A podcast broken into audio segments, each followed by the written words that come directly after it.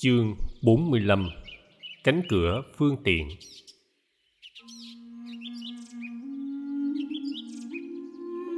Một buổi sáng khi đi ra hồ lấy nước, Đại đức Ananda gặp lệnh bà Gotami và khoảng 50 người phụ nữ đứng phía bên ngoài tịnh xá của Bụt. Người nào cũng đã xuống tóc, người nào cũng khoác y vàng và bàn chân người nào cũng sưng phù và chảy máu. Ban đầu thầy tưởng đó là một nhóm khất sĩ, nhưng nhìn kỹ lại thầy mới biết là không phải. Ngạc nhiên đến cực độ, thầy tới hỏi bà Gotami.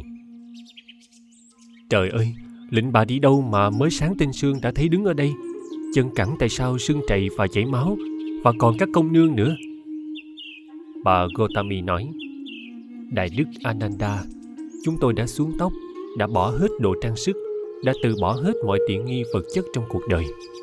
Chúng tôi đã đi bộ từ Kapilavatthu tới đây từ hơn 15 hôm nay và đã xin ăn dọc đường.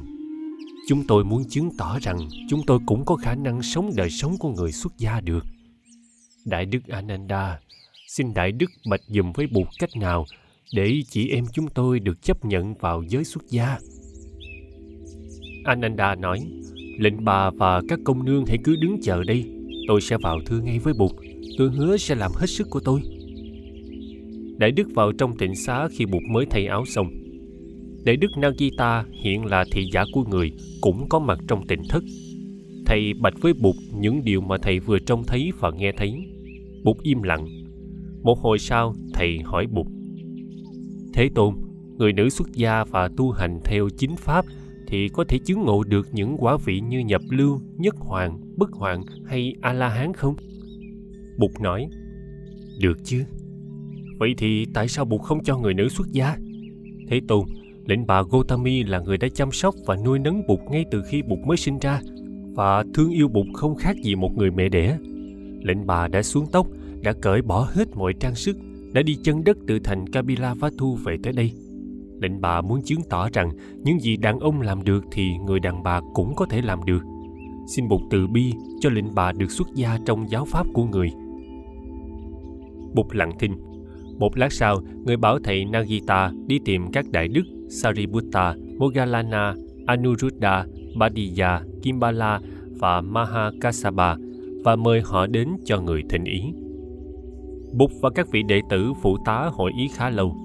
Bụt nói Bụt không kỳ thị người nữ, nhưng người chưa nghĩ ra được cách thức chấp nhận những nữ vào trong giáo đoàn mà không tạo ra những trở ngại trong nội bộ cũng như từ bên ngoài. Sau một hồi trao đổi ý kiến, Đại đức Sariputta nói Lệnh bà Gotami lâu nay là một người có quyền hành và ảnh hưởng rất lớn trong hoàng tộc cũng như ngoài xã hội. Theo như lời Đại đức Bhaddiya đã nói, nếu ta không có một pháp chế quy định sự phân biệt nam nữ và quyền hạn cho rõ rệt, thì sau này có thể có những rắc rối xảy ra. Ta cần có một pháp chế như thế Pháp chế này đồng thời cũng là để giảm thiểu những phản ứng bên ngoài của một xã hội đã ngàn đời có tính cách trọng nam khinh nữ. Tôi đề nghị một pháp chế 8 điểm như sau. Thứ nhất, một vị nữ khất sĩ Bhikkhuni phải luôn luôn cung kính chào hỏi một vị nam khất sĩ Bhikkhu, dù vị nữ khất sĩ này tuổi đời lớn hơn và tuổi tu cũng lớn hơn vị nam khất sĩ. Thứ hai, các vị nữ khất sĩ phải tìm về an cư mỗi năm ở những trung tâm nào có đoàn thể nam khất sĩ để nương tựa và học hỏi. Thứ ba, cứ mỗi tháng hai kỳ, giới nữ khất sĩ phải cử người đi thỉnh chúng nam khất sĩ chỉ định ngày Bố Tát Ubosatha và cử người đến thăm viếng, giáo huấn và khích lệ việc tu học của nữ chúng. Thứ tư, vào ngày kết thúc mùa an cư, vị nữ khất sĩ phải dự lễ tự tứ và cầu chỉ giáo về sự tu học của mình. Không những ở trung tâm nữ khất sĩ của mình, mà còn ở trung tâm của vị nam khất sĩ nữa. Thứ năm, khi phạm giới, vị nữ khất sĩ phải sám hối trước cả hai chúng nam và nữ. Thứ sáu, những người nữ sau thời gian tập sự xuất gia phải cầu xuất gia thọ đại giới trước cả hai chúng nam và nữ. Thứ bảy một vị nữ khất sĩ không được nói hành và chỉ trích một vị nam khất sĩ. Thứ 8. Vị nữ khất sĩ không được phép giảng dạy cho đoàn thể các vị nam khất sĩ. Đại đức Mogalana cười. Tám điều này rõ rệt là có kỳ thị người nữ rồi, sao lại nói là không kỳ thị? Đại đức Sariputta đáp, tám điều này được đưa ra với mục đích chính là mở được cửa cho giới phụ nữ đi vào giáo đoàn. Mục đích của nó không phải là kỳ thị mà là chấm dứt sự kỳ thị. Điều cốt yếu là người phụ nữ được xuất gia. Sư huynh không thấy điều đó sao? Đại đức Mogalana mỉm cười gật đầu, tỏ vẻ thông cảm sâu xa với bạn. Đại đức Badiya góp ý. Tôi thấy pháp chế bát kính rất cần thiết. Lệnh bà Gotami là một người có quyền hành lớn, lại là mẹ của Đức Thế Tôn. Nếu không có pháp chế bát kính thì bà sẽ không thấy được ranh giới quyền hạn của bà và sẽ không có ai có khả năng điều chỉnh bà ngoài Bụt. Bụt bảo Ananda Ananda, thầy hãy tra bảo cho lệnh bà Mahabhasabati biết tin này. Thầy nói rằng nếu lệnh bà chấp nhận tám điều gọi là bát kính pháp vừa nói thì lệnh bà sẽ được phép xuất gia. Lúc Ananda ra thì mặt trời đã lên tới đỉnh đầu, nhưng bà Gotami và các vị công nương vẫn còn đứng chờ ngoài ngõ.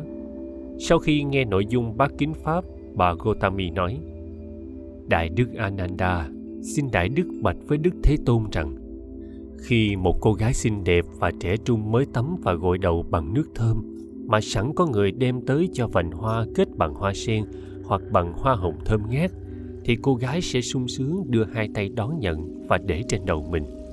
Cũng như thế, tôi rất sung sướng chấp nhận pháp chế tám sự cung kính và hành trì theo suốt đời nếu tôi được phép xuất gia. Đại đức Ananda hoan hỷ vào báo tin này với Bụt. Trong số các vị công nương đi theo, có người nhìn đức bà Gotami có ý như dò hỏi. Bà mỉm cười nói, Các em đừng e ngại, điều quan trọng nhất là chúng ta được xuất gia làm nữ khất sĩ. Những điều trong bát kính Pháp không phải là những trở ngại cho sự tu học của chúng ta, mà chính là cửa ngõ để chúng ta đi vào. 51 người nữ được làm lễ xuất gia ngay trong ngày hôm đó. Đại đức Sariputta sắp đặt để các vị này có ngay một trung tâm tạm cư. Nữ cư sĩ Ambapali vui lòng để cho các vị nữ khất sĩ được sử dụng vườn xoài của bà để làm chốn tu học. Đại đức Sariputta cũng được buộc ủy thác việc dạy các vị nữ khất sĩ những phép tắc hành trì sơ đẳng của đời sống xuất gia. Sau đó tám hôm, nữ khất sĩ Mahabhasabati tới xin tham vấn Bụt. Bà thưa, Thế Tôn, xin người từ bi dạy cho tôi vắn tắt cách hành trì để tôi có thể tiến mau trên đường giải thoát.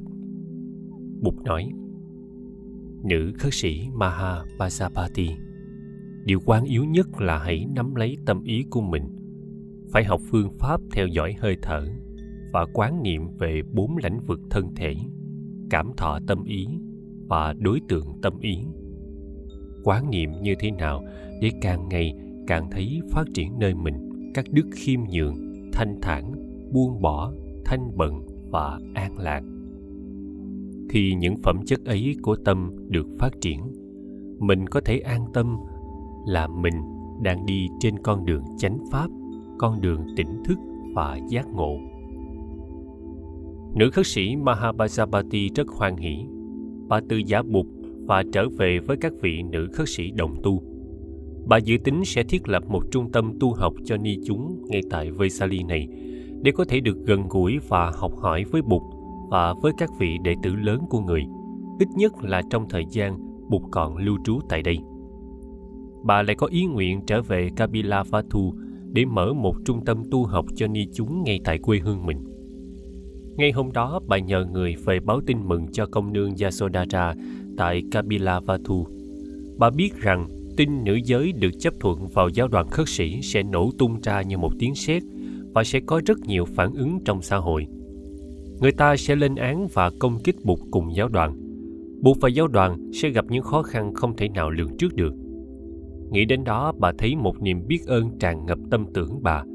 Bà thấy rõ pháp chế bát kính không phải là những điều kỳ thị nữ giới, mà lại là những phương tiện bảo vệ và che chở cho giáo đoàn, trong đó có nữ giới – Bà tin rằng trong tương lai, khi sự kiện nữ giới được xuất gia đã trở nên một sự thực rồi, thì pháp chế bát kính sẽ không còn cần thiết nữa.